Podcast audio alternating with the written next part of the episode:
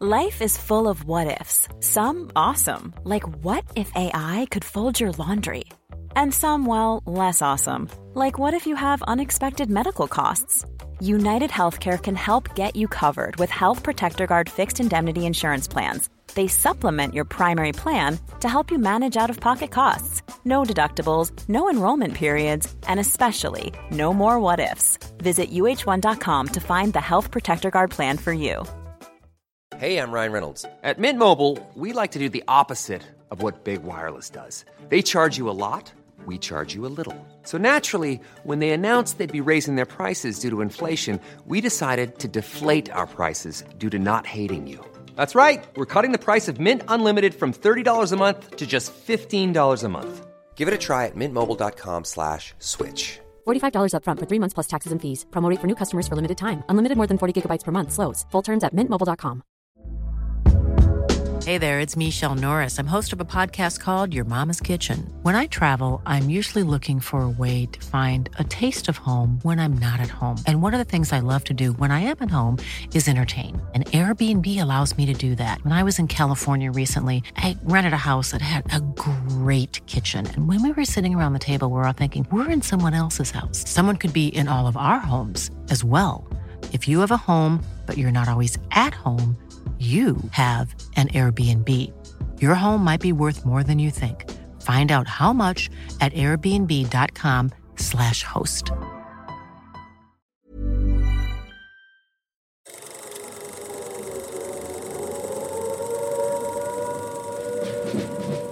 Welcome to the Fighting on Film podcast, the podcast all about classic and obscure war movies, from the Normandy landings to the days of chivalry and swords. If it's been captured on film, we're going to try and cover it.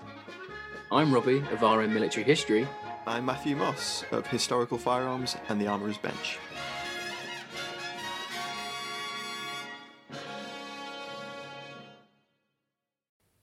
Welcome back to Fighting on Film.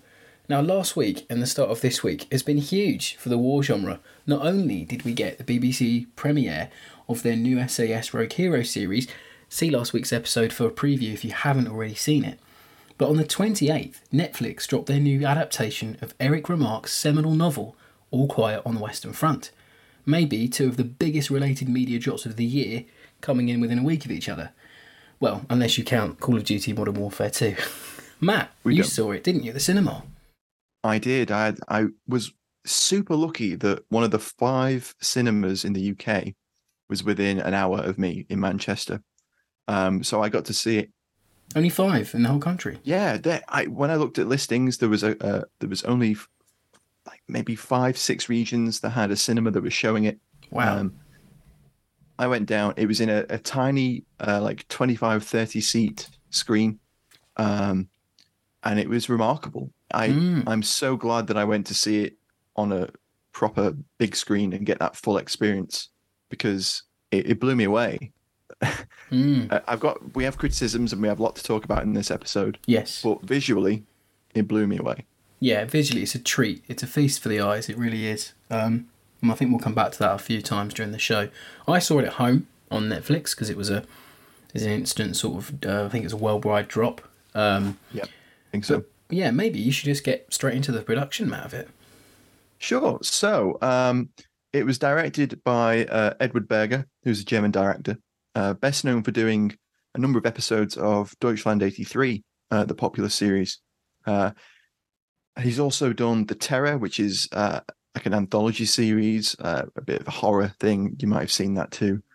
Um, he did Patrick Melrose with um, Benedict Cumberbatch uh, a couple of years ago, and then his most recent work, other than this, is uh, Your Honor with Bryan Cranston, Okay. um, where he's a, a judge and his son accidentally kills someone in a hit and run accident, and so it all unravels from there. It's quite good. I think actually, I've seen the trailer for that. Yeah. Yeah. And at the moment, I'm quite excited to find out that he's actually working on a new adaptation of the 39 Steps Oh. with Benedict Cumberbatch for Ooh. Netflix. So that sounds really promising. Oh, that does sound Um, good. I, I noted in a couple of uh, online articles, Roger Donaldson was attached originally to direct rather than Berger, Right. um, which I thought was interesting. I, I don't know how correct that is.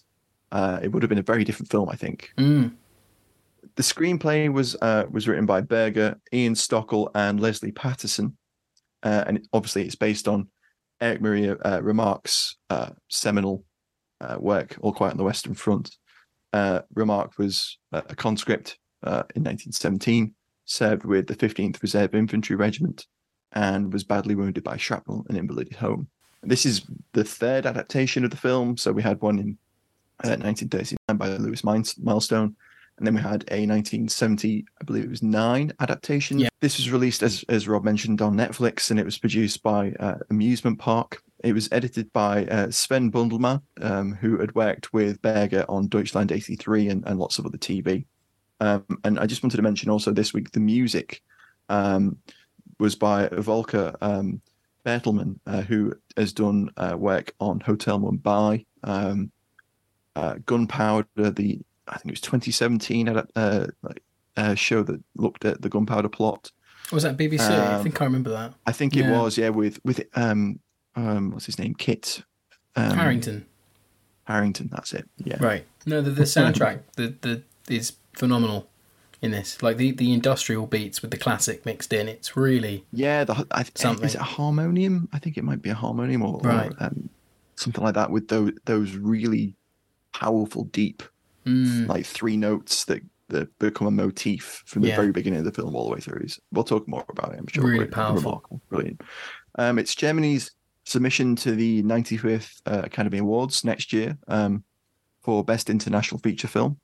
And early the, buzz is that uh, it's going to win it. The early buzz is I, very high. Yeah, I've, I mean, it's such a big list, international mm. film, um, but it's it's definitely strong.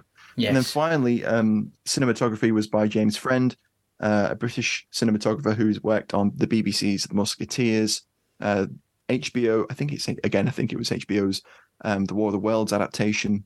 Uh, he's worked with Berger on uh, Patrick Melrose and Your Honor, and he's currently working on one of the new Star Wars series, Acolyte. Oh, that one. Right. Okay. Mm, That's yet to mm. be released, isn't it? Yeah. Yeah, it's it's in the works right now. Yeah, more and bloody Star Wars. Production. Christ. Yeah. um, it's no, the golden age, Rob. Yeah, because it's so close to production, there isn't that much floating around out there, is there yet? I don't. Budget think. is completely undisclosed. Yeah. Um, so we don't really know about that, but it certainly seems to mm. have been healthy. Um, mm. Well, it's Netflix. They don't. Well, I think they're going to start, but they don't exactly give out their stats yet, do they? And we'll never know how many people saw it. Oh God, no, I don't think because they, they never tell anyone. No, they don't. But you know, the fact it's been submitted to the Oscars um, is probably high praise enough, really. I think it's done well on the um, the uh, the awards circuit, you know, the mm. um, the preview pre, circuit, preview um, circuit, yeah. and the and the film uh, the film festivals and such. Mm. No, I think you're right. So moving on to the cast, and then we'll, we'll get some of your view, the listeners' views. Um, so the cast is is made up of a lot of actors who won't be well known outside of Germany or uh, to to Western audiences. But the, the main protagonist, Paul Baumer, he's played by Felix Kammerer, and he's Austrian. Uh, he's a theatre actor mainly, um, and this is his first featuring credit. His only role, other than this, of uh, any film uh, film role, is a 1998 film called David in Wonderland, where he would have been three years old in that. Um, I think he played a small child in it. Um, but this is a, uh, his first feature. I think he would have done, yes. Mm. And um, his, they were saying about casting him that he came back, and every time that he came back, he just gave more emotion, more raw performance, and they knew this was going to be their Paul. Um, and I do agree. I think he gives such a nuanced, mm. emotional performance. He's got this very natural way of acting where he doesn't have to put on the melodramatics. It's all through the face. There's, there's a very theatre side of his acting. I think it's not. He's not right. come from a tradition. For me, at least, just watching as someone who did acting for a tiny bit of their life, it feels like he's learnt it from the theatre side first, coming over to film rather than mm-hmm. film and going over to theatre. Um, and he's fantastic. Then we have uh, Albrecht uh, Schuh. He plays Stanislas Kat Katczinsky. Uh, he's known for his work inside Germany. He's got a breakout role in a film called Measuring the World in 2012, where he played Alexander von Humboldt. Um, Humboldt. Um, and then he played the painter Otto Modersohn in Christian uh, uh, Paula in 2016, and he was the director of Munich Edge of War that we covered a few months back. Um, ah, yes. Mm. Yeah, so there's a nice little connection there. Then we have Aaron Hilmer as Albert Kropp. Uh, he's another German.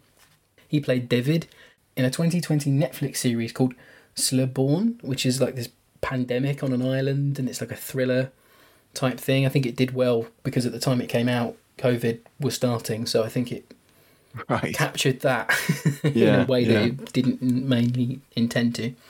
But he's done lots of German TV work. Then we have Edin Hasanovic. Uh, he plays uh, Tjaden Stackfleet. He's a Bosnian actor, but he's mainly worked on uh, German TV. Uh, he was in a film called 2012 Shifting the Blame, uh, the Blame, which he was nominated for a German Film Award, a German Film Critics Award, and then he was in a series in 2016 called uh, Family Brown, where he played a neo-Nazi and he won a German TV award for Best Actor in that. Then we have Moritz Klaus as Franz Müller. Uh, he's known for his German TV roles, and he was in a series called Leipzig Homicide, which is a German police procedural. Rounding out the boys, we have Adrian Grunwald. Um, he plays Ludwig Behm. Uh, he starred in Sløborn with Aaron, and he also played uh, Samuel in a 2020 miniseries called Labyrinth of Peace, which is set in post-war Switzerland, which did sound uh, quite good actually. Oh, interesting. Then we have uh, Daniel Brühl playing Matthias Erzberger. He was the uh, one of the men who signed the peace treaty, um, and then he was a, I think he was Minister of Finance in the twenties. Social Democrat. Yeah. Yeah, he was best known. Um, he'll be the best known actor in this to Western audiences because he was Stoller, uh, Zoller, sorry, in Inglourious Basterds, uh, in the MCU as Zemo in Captain America: Civil War, and the Falcon the Winter Soldier. But my favourite role of his is uh, his portrayal of Niki Lauda in Rush. If you've seen that, Oh yeah, yeah. He's great. In that. really Mm. good in that, and he's probably the biggest name in this. Um, and I know early on, his name was attached, and I was like, is he going to play Kat?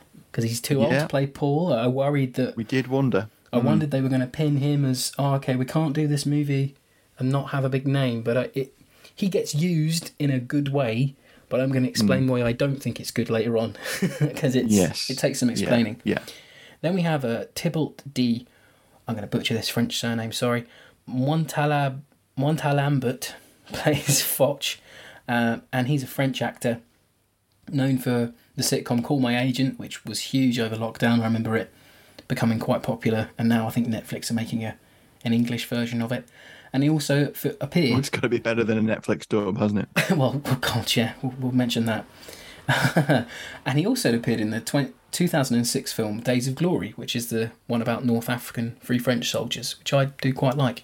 Oh, we, we need to cover that one. Yeah. Yeah, we do. Um, and then we have uh, David Striesow as General Fredericks. Uh, he was uh, Sturmbannführer Herzog in 2007's The Counterfeiters that won Best Foreign Film in the 2008 Academy Awards, which I semi remember watching, I think, I haven't seen that on one. TV once before. It did ring a bell. And that's your main cast. There isn't, there's only a few characters of any real merit in there. Well, definitely else- talk a bit more about that. Yeah. Mm, everyone else is either just in it for a few lines or they're not in it at all. I think this one really slimlines the cast down to its bare bones. It really does. Oh yeah. and even then, it, it leaves things like characterization and arcs very slim. Um, it wasn't something that I think was at the forefront of this adaptation, but we'll talk about that later. Yeah, it's it's purposely utilitarian in, in that Mm. respect, definitely. Very streamlined, um, and even to the fact of that I couldn't, I couldn't pick apart the, the boys at some points because I they just didn't do enough Well, for me to go. That's that person. That's that person. It, it narrows it down to like th- four. Mm. Um, and yes, I, I, I, I know what you mean there. Even Um, Kat is woefully underused until the very end, until yeah. the very end. until yeah. they until they really develop him in a Mm. fairly short space of time. like, But I like the actor. I think Oh, he did a good job. Fabulous. They're all doing a really good job. Like, and, and Felix is a breakout star. I mean, hopefully he's going to go on to be a really great German export um, actor wise because he's he's got plenty of great roles in him. You can see it. So instead of a one word review this week, we thought we would talk about some of our listeners' thoughts because I put a, a tweet out on the day of release saying, Has anybody seen it yet? So I will just pick out some there. Lester Bandido, he said, found it rather cold. War scenes utterly gruesome. Characters may be lost in translation. A sense of comradeship through it, but loose. Worth a watch though. Uh, then we had Paul Kelly, saw it on release in the cinema. Very different from other versions that I'm familiar with. he has has made me want to read the book. Visually, it's superb, and you get the references to the Second World War, but not sure it's as good as the other versions. And rounding us out, we had Tom McCall. He said, very mixed views, stunning, shocking battle scenes, some incredibly powerful emotional moments, but overall, there's little substance, story, or character development. Yeah, uh, we had a lot of people talking about that throughout um, that Twitter uh, post that you did do follow us at Fighting on Film as well. Um, we do a lot of posting over there. Also on other social media as well, Facebook, Instagram, etc. It's a great way to get involved with the show every week. Twitter is always a great place to get involved and, and chat with us. I, I, agree with a lot of that. There's a lot. There's a lot there that is very true um, mm. and is is on the nose. Uh, I think there's more nuance to it than than some people have realized, and I think there's reasons why the characterization is so stunted in places. Um, yeah. But we'll talk about that more uh, in a moment. Yeah. Should we move on to the alley tally?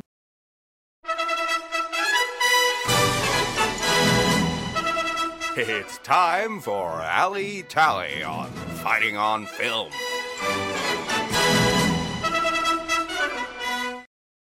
With the Alley Tally, and season listeners will know that this is where we discuss all the interesting and, and cool kit that is on the show throughout the film there's a lot here. Mm. it it feels very authentic from the yes. uniforms and the, the the weapons on show. Germans have got Gewehr 98s, um, the French have Berthiers. Um, there's lots of Maxim MG08 action. Um, mm. We get a little bit of some French Hotchkiss gun yeah. um, during one of the attacks, and there's a brilliant over-the-shoulder shot of the French machine gunners cutting down the uh, the attacking nice. Germans, and that's a lovely parallel to not only the 1970s version but also the 30s version. There's, yeah. there's some shots that I feel have to be done in oh, a certain to way. Echo. Yeah, yeah. Because yeah. there's that sequence in the 30s version where you get the the machine gun and it you cut to like the line of French guys being cut down. Mm. That's mm-hmm. that echoes that a little bit there in that sequence. I think there's only a certain number of ways you can actually portray that in in, in an impactful way, and I think that is the classic, but it works so well. Yeah, it's such an iconic thing when you think of the First World War. It's machine guns; they're always brought yeah. in, and in the media of World War One as well. You can't have a First World War movie without having machine guns in it at some point. So it is dealt with quite nicely um, and respectfully as well. I don't think this is war for war's sake. It's not. What's the word? It's not um, glorifying. I don't think. No, it's it, it, it is. It's um it's purposeful.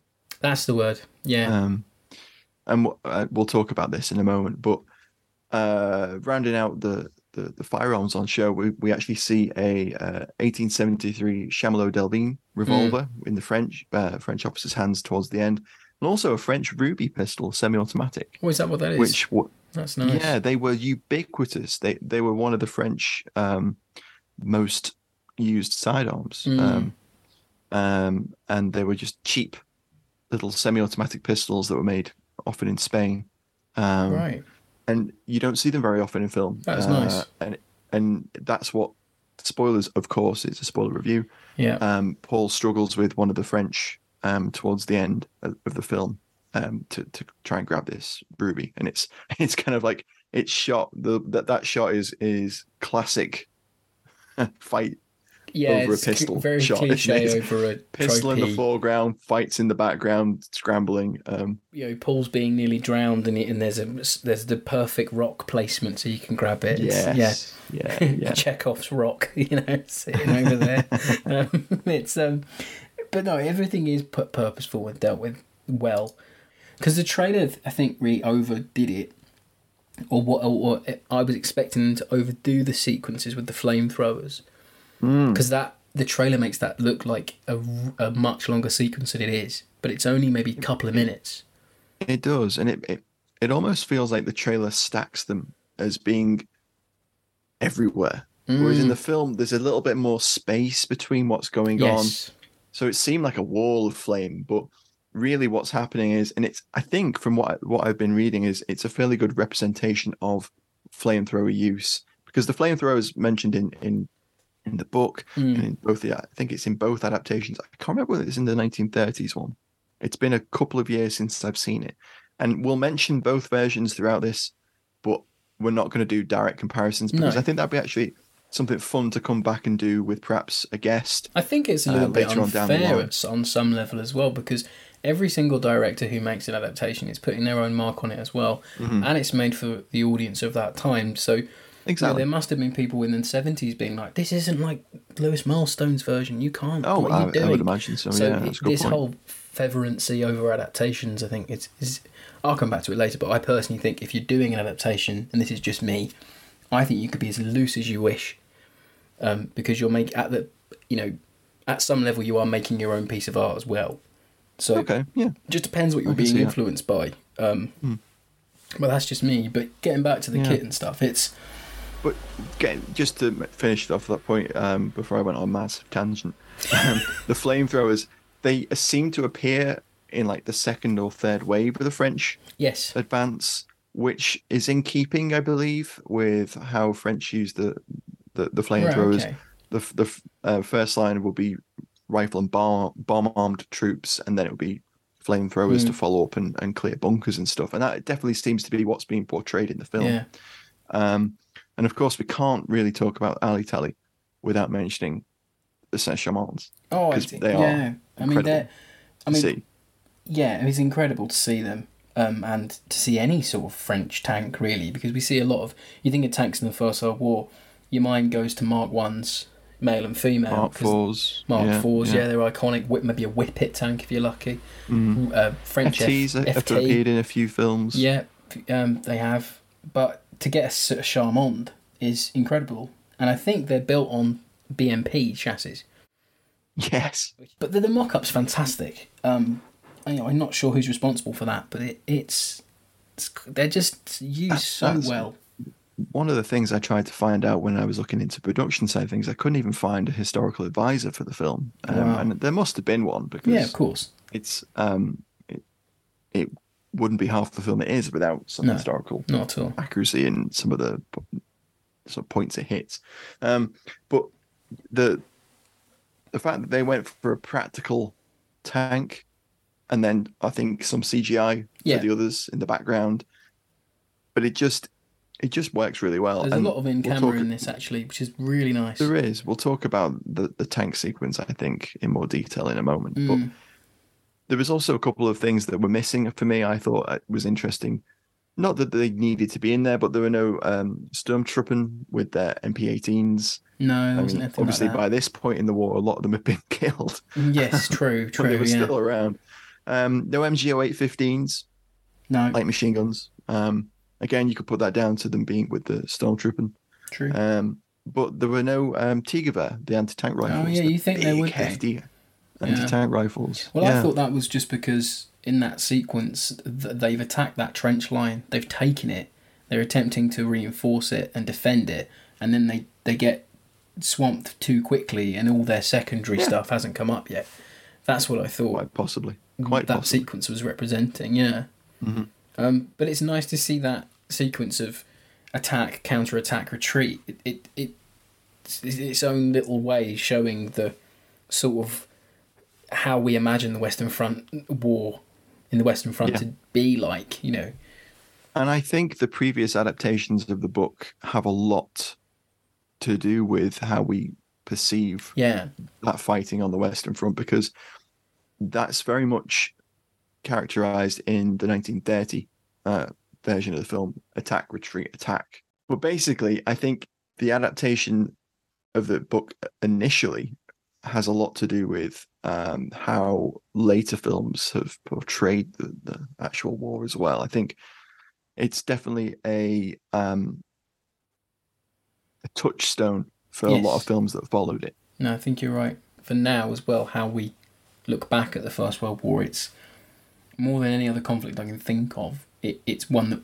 we have this sort of. It was horrific. It was mud. It was blood. It was you know, innocent boys being sent into this mechanical machine to be churned up and spat out. It, it mm. this one for me feels like that more than more than 1917, more than any other post 99 90s adaptations of the First World War I can think of off the top of my head now. But it, mm. for me, this one is a lot more in a sort of non tropey sense. Yeah, maybe. There's elements of the classic understanding of the of the conflict definitely in there, but it's not trying to go for. It doesn't feel overtly tropey. No, and it's not you mean. overtly romantic either. I think God no, no. no, it's not trying to batter you over the head to make you care about these characters as much as 1917 did for me. Um, Whereas I think you know, spoilers for 1917, but when the when the small chap gets bayonet, if it gets knifed in the middle, that Yeah. that's trying to go pull at your heartstrings, being like, oh, he's so young and oh, he died for nothing, you know, died trying to be kind and all that. But whereas this one is, war's horrible, people do horrible things because they have to. It's kill or be killed, and that's what I felt that this movie's trying to get through to the to the viewer is that mm. humans aren't intrinsically aren't meant to do this, but it is something that we have in ourselves that we can do, uh, but then we can learn from it. We can Yeah, we have to go forward. I got this whole thing of going forward, not only in a, a attack sense, but when they're talking about like how it's going to be after the war. I felt like this whole theme of going into the future better and learning from it. But then they, then I think Kat says, you know, we're going to be time travelers in a landscape in the, of the past, and that really, and that might be the bad translation, but that stuck with me because I was thinking, oh, you know, these people that have fought this war are never going to be the same, and that's how I felt this movie presented its view of Yeah. the war. Yeah, and I got a bit off Probably topic there, that, but that that part is probably where it channels Remarque the most. I think. yeah, I think you're right. It does. That's where it, the the the themes come through a lot more because there's a part, whole hmm. swathes of this film that we'll get back to that. Well, that's a great uh, moment to move into our favourite scenes. I think. Hello, Robbie here. Did you know you can support the podcast on Patreon? Join the supporting cast today and gain access to exclusive perks, such as discount codes, our monthly Patreon film votes, and the chance to get exclusive merchandise before anyone else.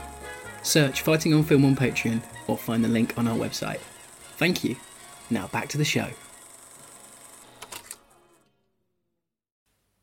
So, Matt, favourite scene this week? I'm gonna go for the opening. I loved the opening. I mean, loved is probably the wrong word there, but I I was really struck by the way the film opened. It begins with a stark forest, um, autumnal, cold, um, tonally very blue and cold, beautiful, really nicely shot, and then Mm. we we get this little sequence of a fox with their cubs, and maybe it was just me imagining it, but it sounds like there's rumbling Yep, I got in the distance. Yeah, Um, and that's either gunfire or that is the foreboding. it's like thunder before a storm. coming. Yeah, that's what I got. Exactly. Um, and then we get this powerful, again, foreboding score that builds um, and has this, I think it's three note theme where it's like boom, boom, boom. Hmm. And it just, it, it's so gut shaking. It Yeah. grabs you. It's like a mechanical Um, sort of march, like trudged mm. type sound. Yeah. it feels it feels um almost like it's unstoppable Yes, that's um, it. like an unstoppable It- force It's like a horror score, isn't it? Almost. Mm, Yeah. it's it's it's like an organic zimmer score Okay. Yeah. Yeah, that makes sense. like without without having like the um the overused thwomp Yeah, it's not that. No, it Yeah. isn't that. Yeah, but it, it but it it's feels like it. Yeah, yeah it feels um very primal i think that's it. Um, and then we move into this absolute, absolutely visceral nightmare of a battle. Um, and you think, is this Paul? We we fall, we have this brilliant tracking shot of um, a chap running. Um, begins in the trench, and then he's running through through no man's land. I think his name's Hydric, um, or because he gets called a number of times. So you Hmm. find out that he's not Paul, and you're wondering why are we following this this chap? There's a very gritty, visceral, almost appalling battle going on. Yeah. Um, He takes his shovel out and he runs at a French guy and it cuts. he does, he does, Right. yeah, that's right. But he's killed, and we see this um, processing of the dead. Bodies are being um, buried. There's um, blood on the floor. They're putting um, boxes into a mass grave. Yeah. Um, and then they, they they take the uniforms from the men that have been killed, and they process those. Patch them up. They yeah. they wash them. The the blood from the uniforms pours across the floor in the laundry, um, and then we cut to this factory floor where there's dozens and dozens and dozens of women working at sewing machines, sewing little cloth patches over shrapnel holes, bullet holes, um, Mm, onto all these tunics and, and, and trousers and other elements of uniform. And it's this salvaging of uniforms then feeds into the first time we see Paul become a soldier because he's at the at the um the enlistment center where he turns up and and hands over his papers and he gets handed a bundle of clothes, uh, uniform, and he, he stops as he's walking away and he goes, "Oh, these belong to someone," and he turns back to the the processing officer who just just rips the tag off off the, the uniform. Mm, um, and he says oh it must have been sent back. It was too small or something like that. That's it. and yeah. then he just drops it on the floor. And on the floor by his feet is a small pile of yeah. of labels that he's ripped off It's such an affecting little sequence, isn't it? yeah Yeah, I really and know. that that whole sequence itself could just be a short film about yes, war Mm, the, because the machine of war, the cog of war, Yeah. the, the, the sort of never endingness of it. But I thought, it, it- just to quickly jump in there, it was that one of the few sequences in a war film that I think where you see like a burial detail, yeah the aftermath and of the battle. uniforms the processing of the uniforms. yeah, uniforms things like that. never seen that before wise, you don't get that. It's a nice, really nice little glimpse into. it's like it's a really interesting montage of them being taken from the dead, Mm. thrown in bundles onto a train, being washed, being repaired, being handed back over to the next group of men that are about to go into the same meat grinder. Yeah, wearing dead man's clothes. Yeah, Yeah, wearing dead man's clothes. Yeah, And I thought it was very powerful. I, I was really struck by that. Yeah, that opening is really good, and then and then I feel like it almost goes too quick, and then stops. But we'll get onto that later. It, it, Yeah, we need to talk about timeline for it, obviously. Yeah, we do. because there's there's uh, there's some changes there. But before we do that, what was what was your favourite scene? so my favourite scene was so there's a the section with the Chamond tanks where they beat them away and then they stop retreating, um, and that comes after a really visceral, brutal trench clearance scene where Paul Yeah. is uh, killing people with ha- uh, entrenching tools. His Yeah. friends are going through a trench, clearing it. A Frenchman shooting them point blank range. Grenades and grenades. It's really it's some of the best trench fighting sequence I've seen in a movie um, that gets the closeness of it all, Mm. um, and the soundscape of it is really overwhelming and it doesn't stop. It's relentless, and then so this makes sense. So to talk about that scene first, that sequence first. So Paul's then going away, and he's retreating, and he gets into a shell hole, and he's trying to act um, dead, but he's got his knife in his hand, and he turns around and, and sees a French soldier aiming a rifle at him, um, a Frenchman, and there's an explosion, and the Frenchman falls into the the crater, and Paul instinctively runs over to him and engages him in a fight, and Paul stabs him about eight times, twelve times in the heart yeah. and it's very up close. You see it all. Um, it's like a mid shot. Um, and I, this is in the 1979 version. I think in the 30 version as well. Yeah, it's it's a it's a key part of it. Key all, part yeah. of the book. Yeah, I think this is the best depiction of it, purely because of Felix's acting. So once he's killed the Frenchman, you the Frenchman gasping for air, dying, and Paul goes through the seven stages of grief. So He can't stand it at first, can he? No, he can't. He, he can't stand the noise. He wants the guy to be quiet. He, he's putting his hands over his head. He- He's trying to stop. He, he tries to drown the man with mud. Um, and then he feels remorse and he feels grief and he goes over and he tries to save the man. It's just the look on his face, the expressions that that uh, Felix musters in this sequence is. You know, if he doesn't get some sort of award nomination for his role alone, I think it'd be a disservice to him because as a breakout role, I think this movie gets his change. At this is why I like the scene. So, this is the scene where he, his reality, is brought to him first because he's gone through this war fighting with his friends, fighting with Kat, with um, Franz, with uh, Kropp, and then he's on his own, and he takes a life on his own. He hasn't got anyone to sort of lean on or move on to the next and he's dugout. stuck in that trench. There's and no he can't movement. he can't move. He can't escape it. Yeah. So he has to come to the reality. He has to come to the realization of what he's doing, Hmm. and it's where he his humanity comes back, and then his humanity leaves him again after that sequence. I feel, and it's only when he's with his friends again that he feels human, and there's this really good sort of exp- exploration of that psyche of his character, which unfortunately the movie didn't do for anyone else, really. Yeah, yeah. Um, but at least Paul gets this moment where he the reality of war comes home to him, and he's like, "Oh my god, this is awful. Um, what have I done?" And it's such a striking little sequence, and it's one of the few times in the movie where the movie just does slow to a, to a pace and really gets you in with one sequence. Mm-hmm. Yeah, I I know what you really thought it was such a powerful sequence. Yeah. My favorite, well, my most affecting scene. I can't say favorite. That's the wrong word. that's probably the best way of describing it. Yeah, Yeah. really powerful. Um, the the lead into that I think is equally interesting. So that the the tanks are advancing, um, and they futilely try and fire you know their rifles at it, um, which they would have done. They would have definitely done that, and it that would have had an effect. Um, so it isn't as futile as it would seem. now it does that would 'cause we have better knowledge of tanks. But for some of these chaps, that's the first time they've ever seen a tank. it could yes, be. yeah, It, it certainly could be. Obviously, I th- I think some people commented that the tanks, the the reaction they have to the tanks, wouldn't have been as terrified because No, I they don't would have known so. about them for at least two years at that point. Um, Perhaps some of the, some of the guys, but yes, that doesn't mean they have individuals have seen the tanks. Mm, mm, doesn't mean they've encountered them before.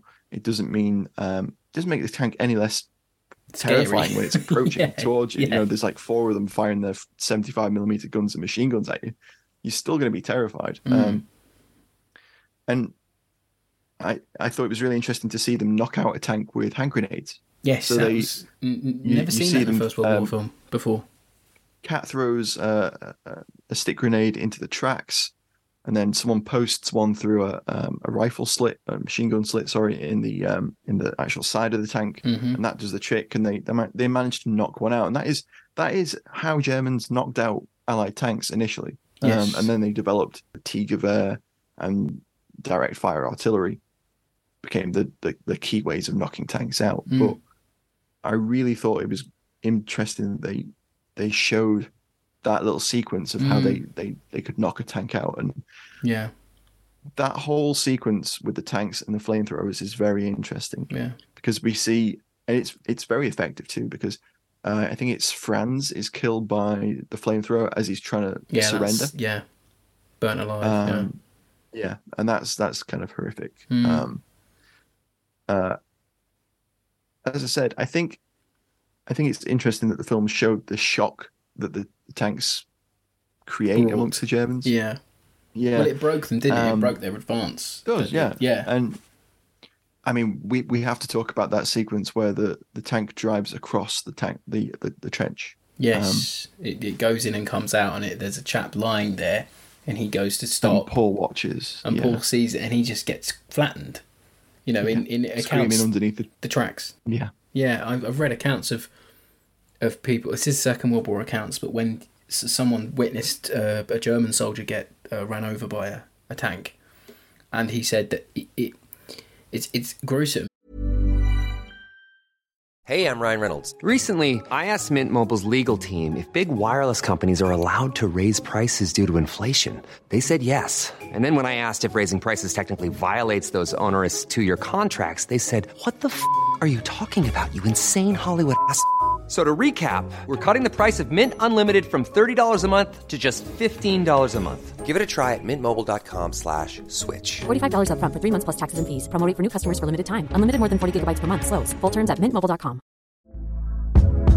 Hey there, it's Michele Norris. I'm host of a podcast called Your Mama's Kitchen. When I travel, I'm usually looking for a way to find a taste of home when I'm not at home. And one of the things I love to do when I am at home is entertain. And Airbnb allows me to do that. When I was in California recently, I rented a house that had a great kitchen. And when we were sitting around the table, we're all thinking, we're in someone else's house. Someone could be in all of our homes as well. If you have a home, but you're not always at home, you have an Airbnb. Your home might be worth more than you think. Find out how much at airbnb.com/slash host. listeners, but he said that you'd imagine a body to pop, but it, it didn't. It just got flattened. And and this the the movie does that. It, it doesn't do the uh, uber gruesome thing. If you think it's going to be like a guish of blood everywhere, Yeah. Well, it, it was incredible to see it on a big screen. It was. I bet it was. horrific. Yeah, Um, no, hundred percent. and Mm. and the terror of uh, I can't remember who it is, but I think it's Paul and Kat and someone else, and and it, it runs over the top Yeah, of their area of the trench, Yeah, and they're just they just they just Mm. scream, and and you can you can imagine it. You Yeah. it, that would totally be how you would react to that. It, Well, it's terrifying. I can't think of any other way. And but there's something as No. I wanted to mention. I should have mentioned in the alley tally really, but quickly before we move on to our some of our gripes that we have, um, is I I felt like this in this world of sort of post I'd say post Saving Private Ryan era of making war films where everyone's been on a boot camp, everyone's had a military advisor. This movie felt to me that they'd had that, but then somehow I I preferred the way that this movie had handled it. So when men are working rifles, when men are fighting, it felt. I'm sure it was choreographed. I'm sure it was choreographed, but it felt less choreographed than I think we're used to. Like you had chaps that were really working hard to rework bolts, and uh, you know the, fr- the franticness of combat. It, it, when when Paul is trying to reload as Yeah. those tanks are approaching and, and the um the flamethrower teams are approaching, he is really struggling to get Mm. that clip into the into the action. Um and and so is I think Albert as well. He's really he just can't he can't do it. He- Yeah, he's yeah. too scared. He's he's just too frightened. Mm. Um and every and I think it's a sound thing as well. Everything felt really punchy and weighty. yeah. you know like it, it you know when men got hit it, it's it's not like a where people just slump down people were getting you know the, the the hit of a bullet felt weighty like it should Yes. take The sound design on this film is incredible. you know the wing Um, gets I- knocked out and then when they get hit by a bullet it sounds it sounds amazing. Mm. Another another element of that, Rob, jump, jumping off that is in that opening sequence, the the character that we follow is frantically working his bolt yeah and he's firing with it out of the shoulder. He's not looking down his sights. He's just firing. mm.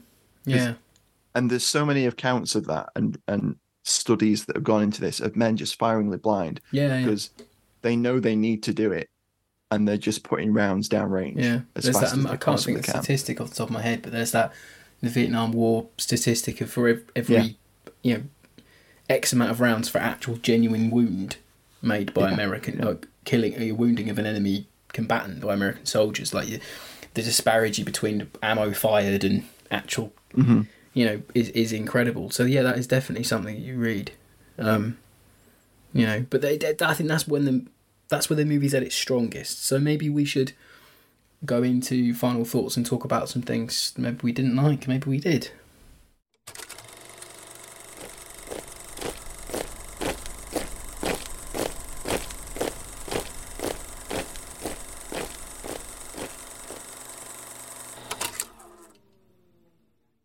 So I, I think it's interesting that Berger decided to begin the film in 1917 rather than 1914, um, where the, the book and the earlier adaptations begin, because it it cuts out a significant portion of context, and we we join Paul in this fervor of he's at school, he's gonna sign his parents' name for them so he can join the rest of his mates going off to the front.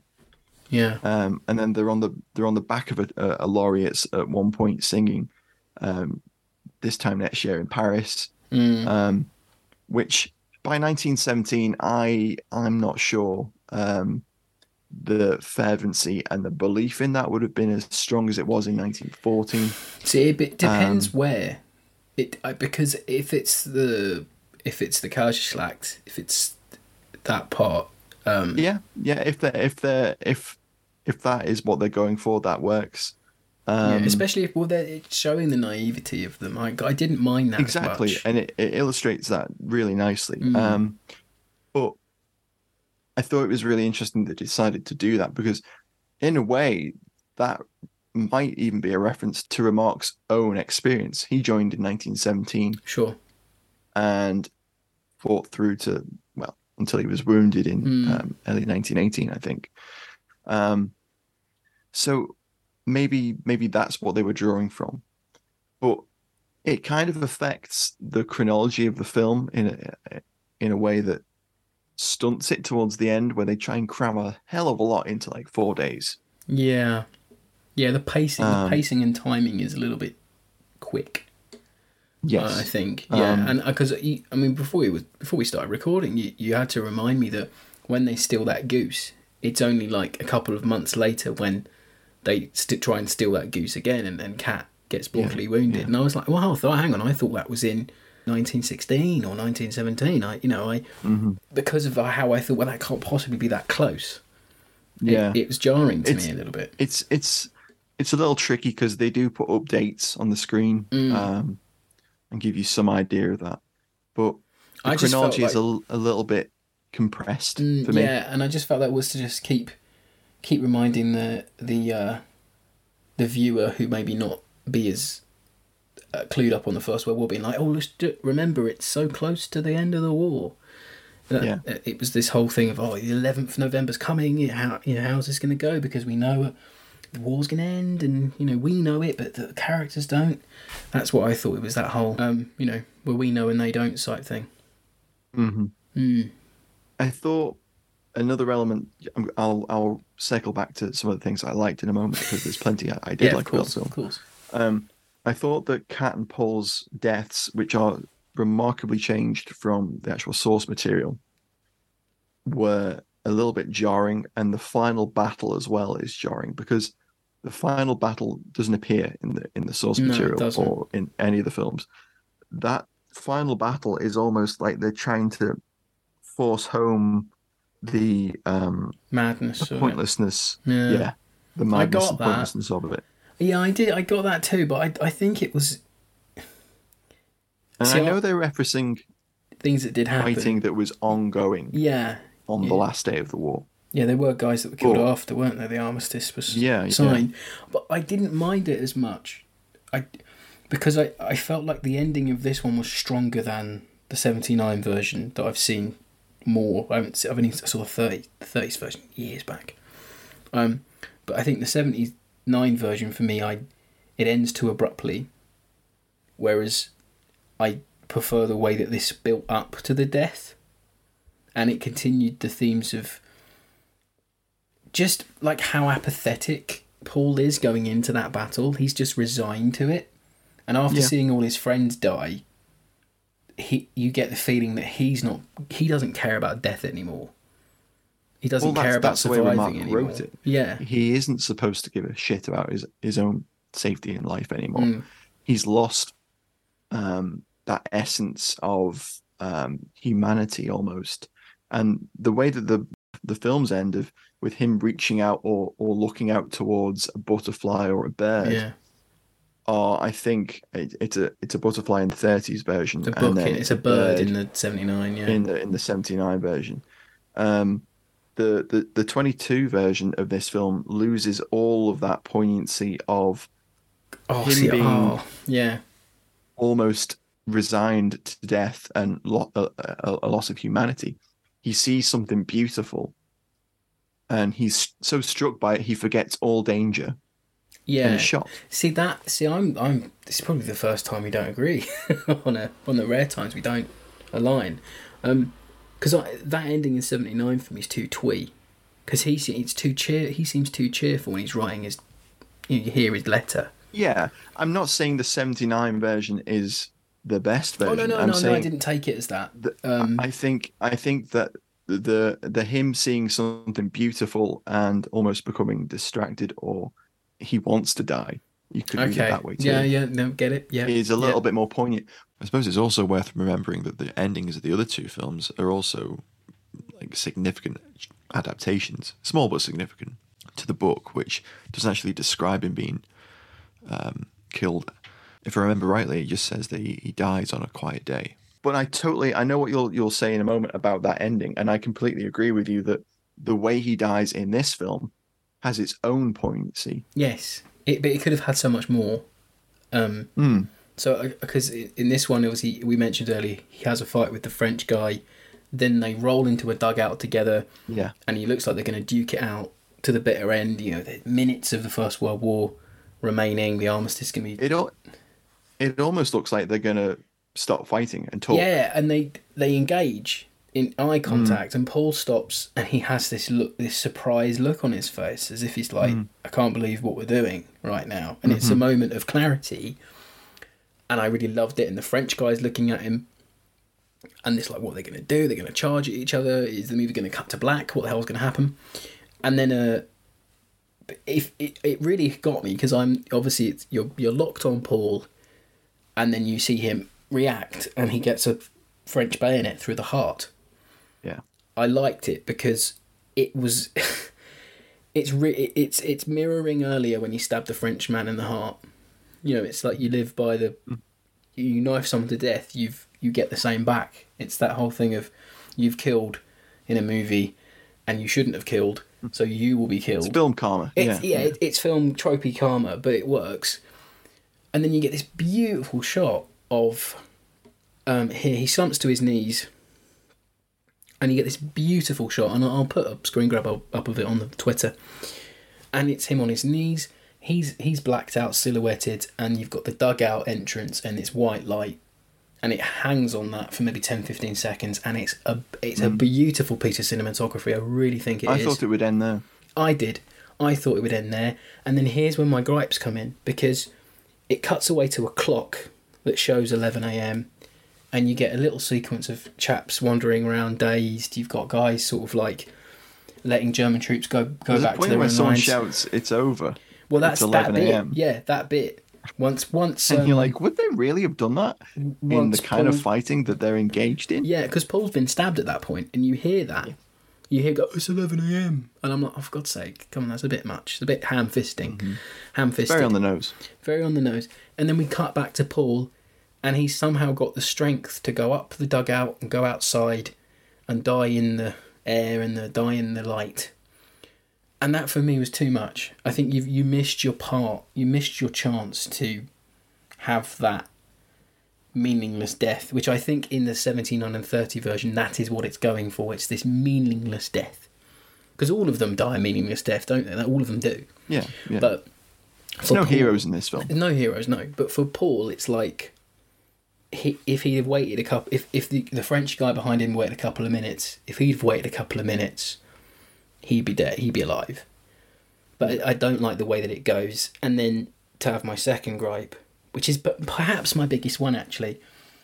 Um, what the hell is Daniel Brühl's other film doing in this movie? It feels like a fan edit. I can't not mention it because you get Daniel Brühl in it, and he's in the, the, the, the train carriages trying to sign the treaty of you know the treaty to do the armistice, the armistice treaty.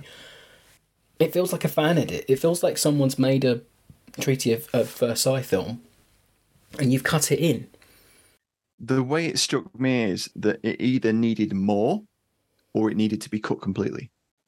Because there's a little bit of context of him being um, handed a report saying this is how many have died today, which is okay. And then he goes into a meeting which you don't see with the um, the German High Command.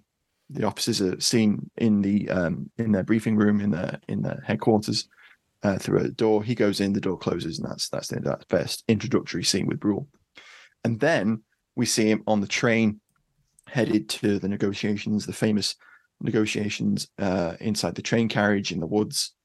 Um, and I was quite excited to see this. I thought this is great. This hasn't really been done um, in any great detail.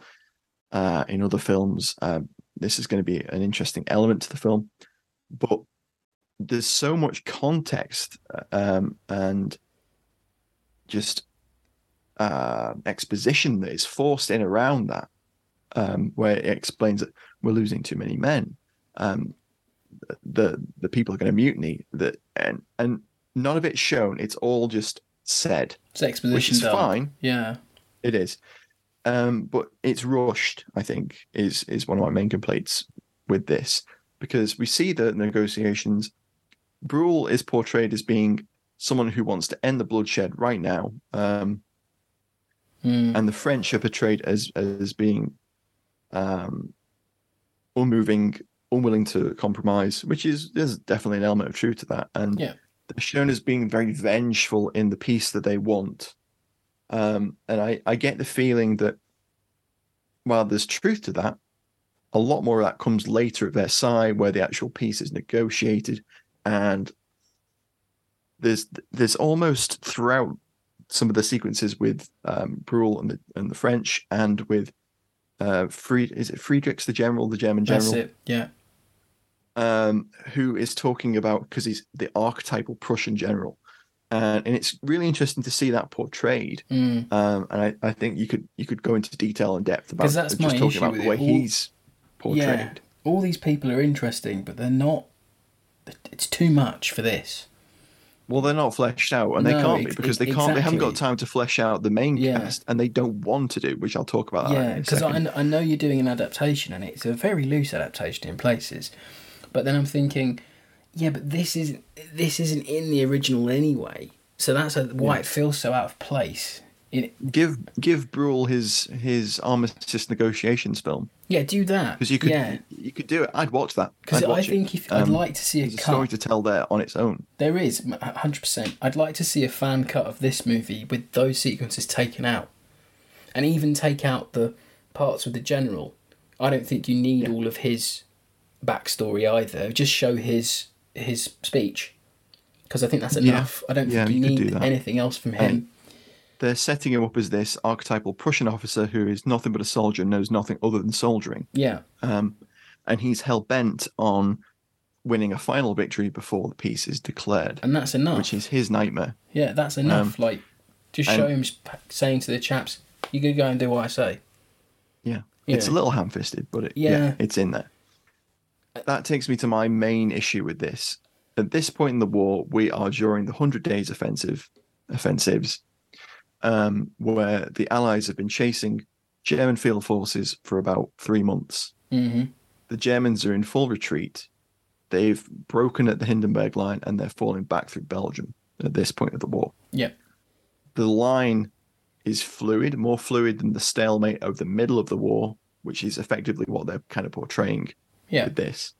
And the original film deals with that because the chronology is extended sure. And the original book because those initial battles were well the, the, the central piece battles of, of the um, the earlier adaptations of this they're ostensibly set in during the, the, the German spring offensive and Yeah. a little bit after so the the stalemate that gets shown kind of works more I Mhm. think whereas in this they wouldn't have been in in such fixed trench lines because the Germans were in retreat. Mm, So I think, of course, there's parts of the line that wouldn't have been, and we can just headcanon and say that that part of the line yeah, hadn't hadn't moved as much. Um, but there's no real mention of why the war is ending for Germany. There's no real mention of yeah. They take Well, all that. Yeah, we're Mm. losing a lot of men, but they're not explaining why they're losing a lot of men. Yeah, they're they losing a lot that- of men because their cohesion is broken. The Allies are on the offensive, and their line is is collapsing, and they're falling back, Mm. and they're taking huge casualties. Yeah, they take all that time to show the treaty being signed, but then they don't do the stuff. They don't explain the stuff you think they would. You know, Yes, if if you'd had an exposition dump of Brühl, Brühl's character being like, "Oh, still retreating, are we? Oh, better stop this before we lose all of our boys." You know, it's just a simple little well, bit of I mean, dialogue, there's- surely. If you did a film around the negotiations and the collapse of the of the um, Imperial German army, Hmm. and the government at the time, that would be fascinating because you'd have you'd have Hindenburg, you'd have the Social Democrats, the the wranglings between them, Yeah, and the exactly. final realization that, that- they had to had to seek an armistice. Hundred percent. The reasons behind it, the the blockade, people are starving, people the navy's mutinying, the Kaiser's abdicated. It's it's collapsing. There is Yes. there isn't a Germany for for them anymore. It's it's it's falling apart as the war is collapsing and Mm. ending. But I don't think we This get a real right sense of that. Placed, and this isn't the right film to do it in either. No. no. This, this film should be about the personal experience Yeah. of the frontline and, soldier. And then that's where my second, third gripe comes in. Is as good as those sequences are, cut them personally. But then it shouldn't take you fifty minutes of your two and a half hour movie to get into Paul's character as much as you do in hmm. that Kratos sequence. Because until that time, that's the thing about that. The the first forty minutes is that really quick sequence where he gets into the army. Then you got this really quick Yeah. se- sequence where they're at the front and the the, the dugout falls The in, bunker in collapses. on them. the Yeah. yeah. And then you Hmm. get a little bit where they're going and find reinforcements. But in none of that time do we ever get to know these characters properly. They get snatches and snippets of dialogue here. It's not enough for me to care enough. I, that maybe that's the point of it.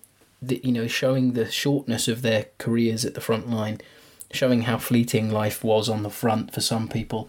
I understand that, and perhaps it's not. They're not going for that traditional arc, traditional characterization. That's fine Yeah. But Paul is the only character that is fleshed out between the guys. And then you get a little bit of Kat. I would have preferred having a little bit more of Kat and just a little I bit feel less. like we get more of Kat than we do of Paul. You do. because we we learn about his son that has died of smallpox before the before the war. Oh, He's God, got a yeah. wife. Um, he's a cobbler. There's a social class element where they discuss what they'll be like after the war. Mm. Um, uh, Paul says we'll have to do something big after the war, and and Kat just kind of goes quiet and cuts him down. and Says, "Paul, I'm I can't read. I'm a I'm a cobbler. Um, you're educated. You need to go to college and do do the best you can." Mm. Um, and that was a really telling scene. Um, and I felt like we got more of Kat there, and we got a lot of Kat when he's having the letter read to him by Paul as well. Yes. I, yeah, I we did. honestly, I, No, I do right. kind of feel like in sort of um, scripted context, we get more of Kat than we do of, of, of Paul. Yeah, it felt like a brother. No, you mentioned it. It did feel like a brother brother relationship at, Mm-hmm. at certain points.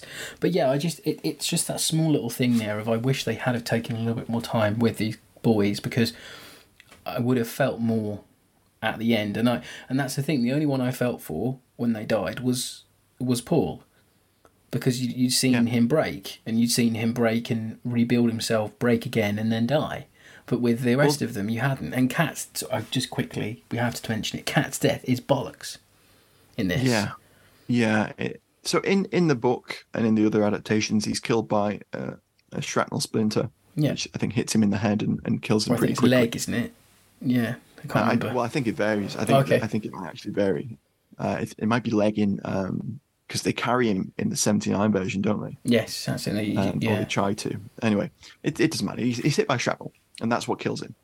Um, and that is a completely different death to what's in this. Yeah, so in this one, they've they've stolen that goose before. They've both got away with it. They both enjoy this goose. And then the war's o- the war's coming to an end. The, now. the goose scene's nice. yeah, the goose It's- is lovely. It's great. It's a one nice of the few bonding. sequences they have, It- and that's very short, but it's At least it's there. It's good. Yeah. Yeah. So then they go and steal this goose again because they want to celebrate the end of the war with who they've got who they've got left of their friendship group. And um, they go and steal the go- goose. No bother. They don't get a goose this time. They get some eggs. And you see the farmer come out with his gun again. Takes pot shots at the boys and misses. And then this child, the farmer's child, comes out of nowhere and you, you see him, he stares at the boys bleakly, and then it cuts, and then uh, Paul and Kat enjoy some eggs, and then um, Kat's in a forest having a whiz, and the boy comes out of absolutely nowhere and just shoots Kat. Yeah. And it's like, okay, like that happened. Why did that happen? There's no previous motive set up for this boy. He's only in it once. You know, I had to make some ridiculous head headcanon to make that work. Um, you know, my thoughts were being, oh, okay, they stole the goose before, and the boy went hungry, his family went hungry or some crap, and oh, now he's having it. He's just gonna have his revenge on Kat for stealing the goose, but that that's not enough. There, you you had He's a very- representing the um, yeah film the theory. revenge of the, the French people against the Yeah. pillaging and ransacking of, of his country by the German army. That works, Matt, but it, it's such an odd death for him. If if the farmer had killed him, that would have been fine. Yeah, Because that you could have had so much discussions there. You could have said, you know, oh, all this fighting to be killed by a farmer. You know, like that Mm-hmm. could have been interesting for the movie. But to have the son, I don't know. I think it could be something about the innocence of youth or something being lost again. It, it's just so much. It's yeah, too it- much it's- to dig into. it's in there. another element of pointlessness of war because Paul carries him back to the hospital. He tries to flag down some passing lorries. Tell you what, the German army is very mechanized in this film. Not a lot of horses, but I think there's like three horses, um, which is definitely not representative of um, the reality at that point. Mm. Um, but he, he gets into the hospital and he's already died. Um, Yep. And the the doctor is typical film doctor where he's nonchalant about death because he experiences so much of it, and that's a pretty common characterization, and Yep. probably quite accurate to a degree. Tells him it's black blood, it's from his liver, he's poisoned, he's dead. Um, yeah, brown bread. yeah, um, and it's it's. I feel I feel for Paul in that moment because he's alone. Mm. Um, and it's it's a hard moment because in, in the film, in the previous films, and I possibly in the book, Kat dies when some of the original group are still alive. If I Mhm. remember rightly, there's one. I think there's at least one person that's still alive, but I might be misremembering that. It's been a little while.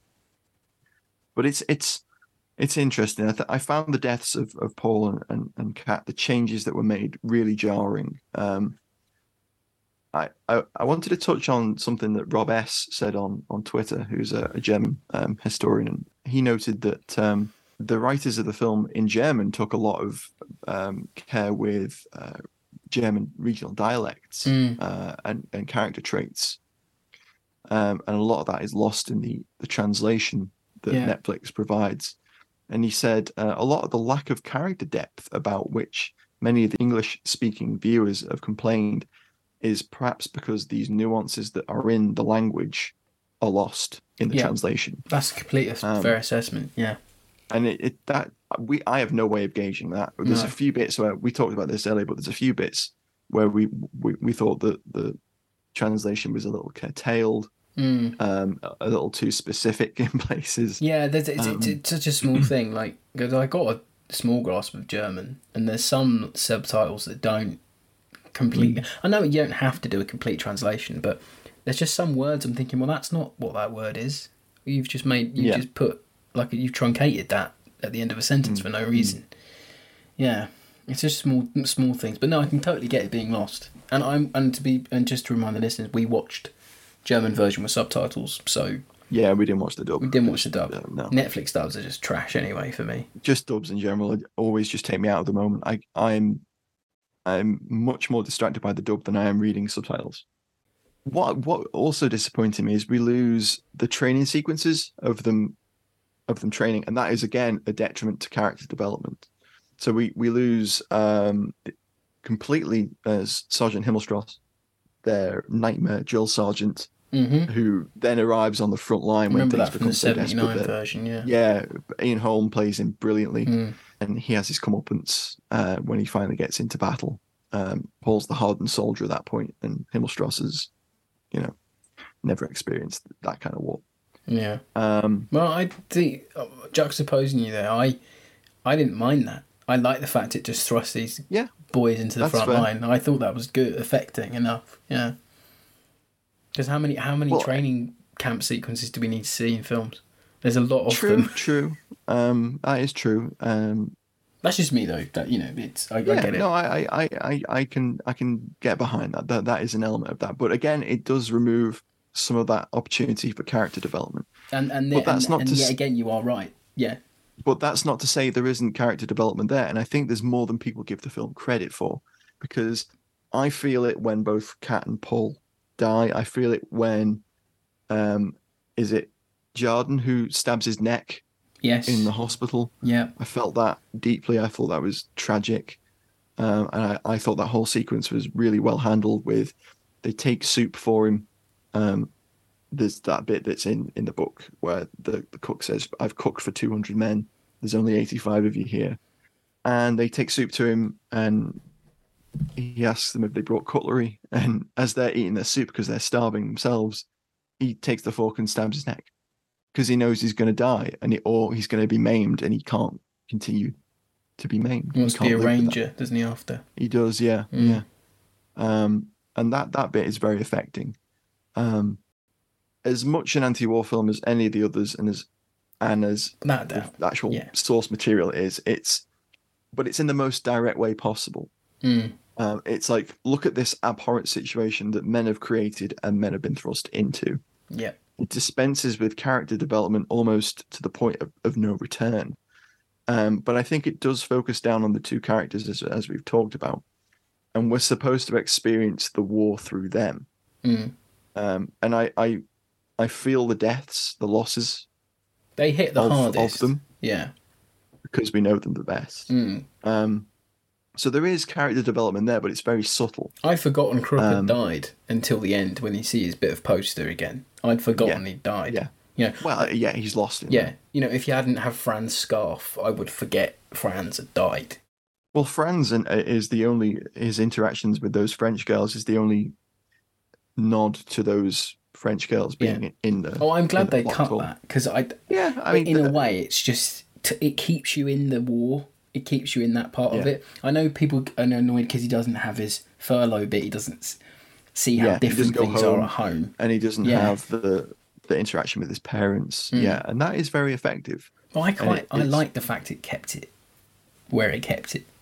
Yeah, it's Yeah. utilitarian. It is. Mm. Um, but to sum up, I love the sound design. I love the ominous score. I love the costuming and the practical effects. The acting was fabulous. Yep. Um, despite um, the fact that it changes so much from the source material, I can accept that. I think it would have been better, perhaps without the negotiation elements, or perhaps even if it had been released under a different name, because so much is different from the source material. It Oh, could yeah, have been them. inspired You're by. one of them people. I am. I it could have been. I'm not. I I don't mind that it was released under the All Quiet on the Western Front mark. Um, but it could have easily. God, you Could have fucking easily been different theatre, charac- Matt. People chop and change things all the fucking time. God, could I'm have trying to a drama been- degree. We've got to make it fresh. different characters, different title. It could have been um, because it's just really different. It's a grim depiction of war, but it feels really authentic. yes. um, and it has the same anti-war message, but it delivers it in a much more stark utilitarian way. Mm. But in the end, it has the same goal and same effect as the original source material. I think in that it shows what war can do to individuals. Yeah, I'd go for that. I I agree with you with the cutting of. I, I say get rid of Brühl's part and make that Yeah. into its own thing because it's good Yeah, enough. yeah. Um, because there's some terrific writing in those sequences that is wasted. Um, Mm. I, I just and then I wish maybe keep it as is, but maybe have a few scenes where the guys chat to each other a little bit more because there's only a couple of those. And apart from that, I did really enjoy it. Um, I think the cinematography, some of the best cinematography I've seen in a war film up till now. Do you, do you know? I- was thinking about this earlier, and the cinematography and the, the way that it depicts the war reminds me so much of the work of um, Otto Dix, a German artist who was Mm. a soldier during the war, Yeah. and his stark, horrific, and and like totally unflinching depictions of war. There's a lot of Kubrickian perspective shots as well, which I really liked.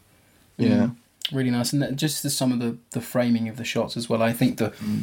you know, I do think the part of him in, in on his knees in the dugout is where it should have ended because that is a I beautiful agree. scene. That would have been a poignant end. Yeah, Him him being found by the recruit that he s- sort of saves. It's that circle thing. uh, It's too much. Yeah, I, I- I don't think it was needed. And the recruit takes the it's scarf. too on the nose of him saving the youth of innocence. Again, it's too yeah, over the head. I don't need it. You know, Yeah, give me some been. agency as a viewer. Make me think a bit more. I don't need to be spoon fed. This isn't a Marvel film. I don't need to be fucking handheld through it. You know, this isn't. This is a. This is an adaptation of an anti-war seminal novel. I don't need you to fucking hold my hand and beat me with tropes.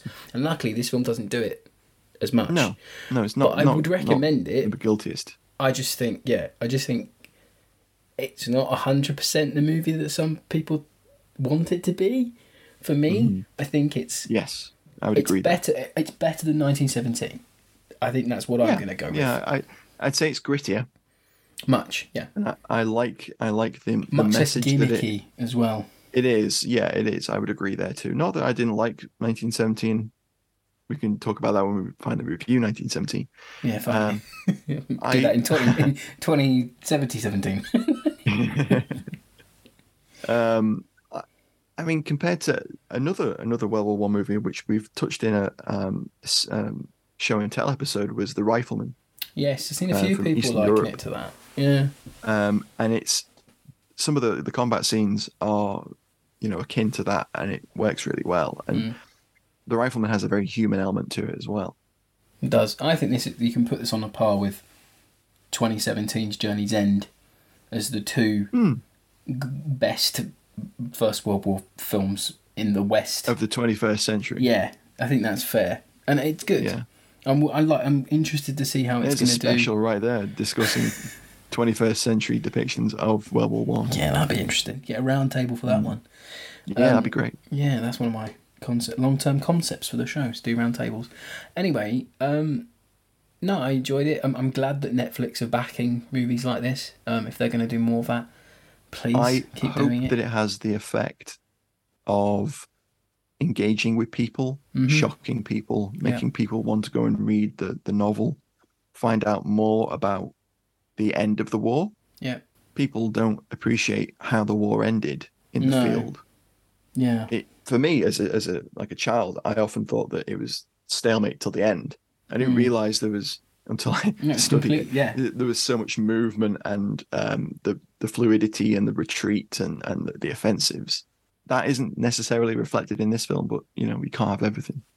Well, no, but at least we got something, and at least it wasn't a complete pile of trash because it would have been such a shame. I mean, and I, I hope we get more more films off I the do back too. of of an equal caliber because this is very good. Adapt adapt Remarque sequel. yeah, the way back. Do that. Make a modern remake of that. Yeah, do that. Yeah. That'd be great. Hit us up on the Twitter or the Facebook if you've got any thoughts. And as always, you can visit fightingonfilm.com to catch the entire back catalogue of the film, starting from episode one. If you have a fourth binge, do let us know. And we'll catch you next week. Thanks, guys. Bye.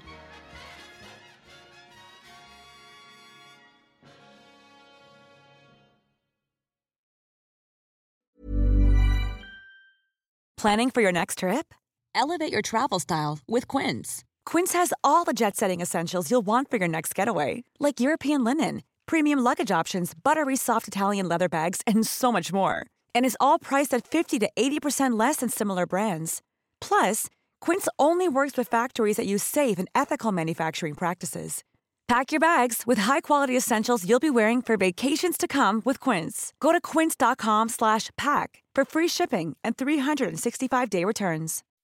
When you make decisions for your company, you look for the no-brainers. If you have a lot of mailing to do, stamps.com is the ultimate no-brainer. Use the stamps.com mobile app to mail everything you need to keep your business running with up to 89% off USPS and UPS. Make the same no-brainer decision as over 1 million other businesses with stamps.com. Use code PROGRAM for a special offer. That's stamps.com, code PROGRAM.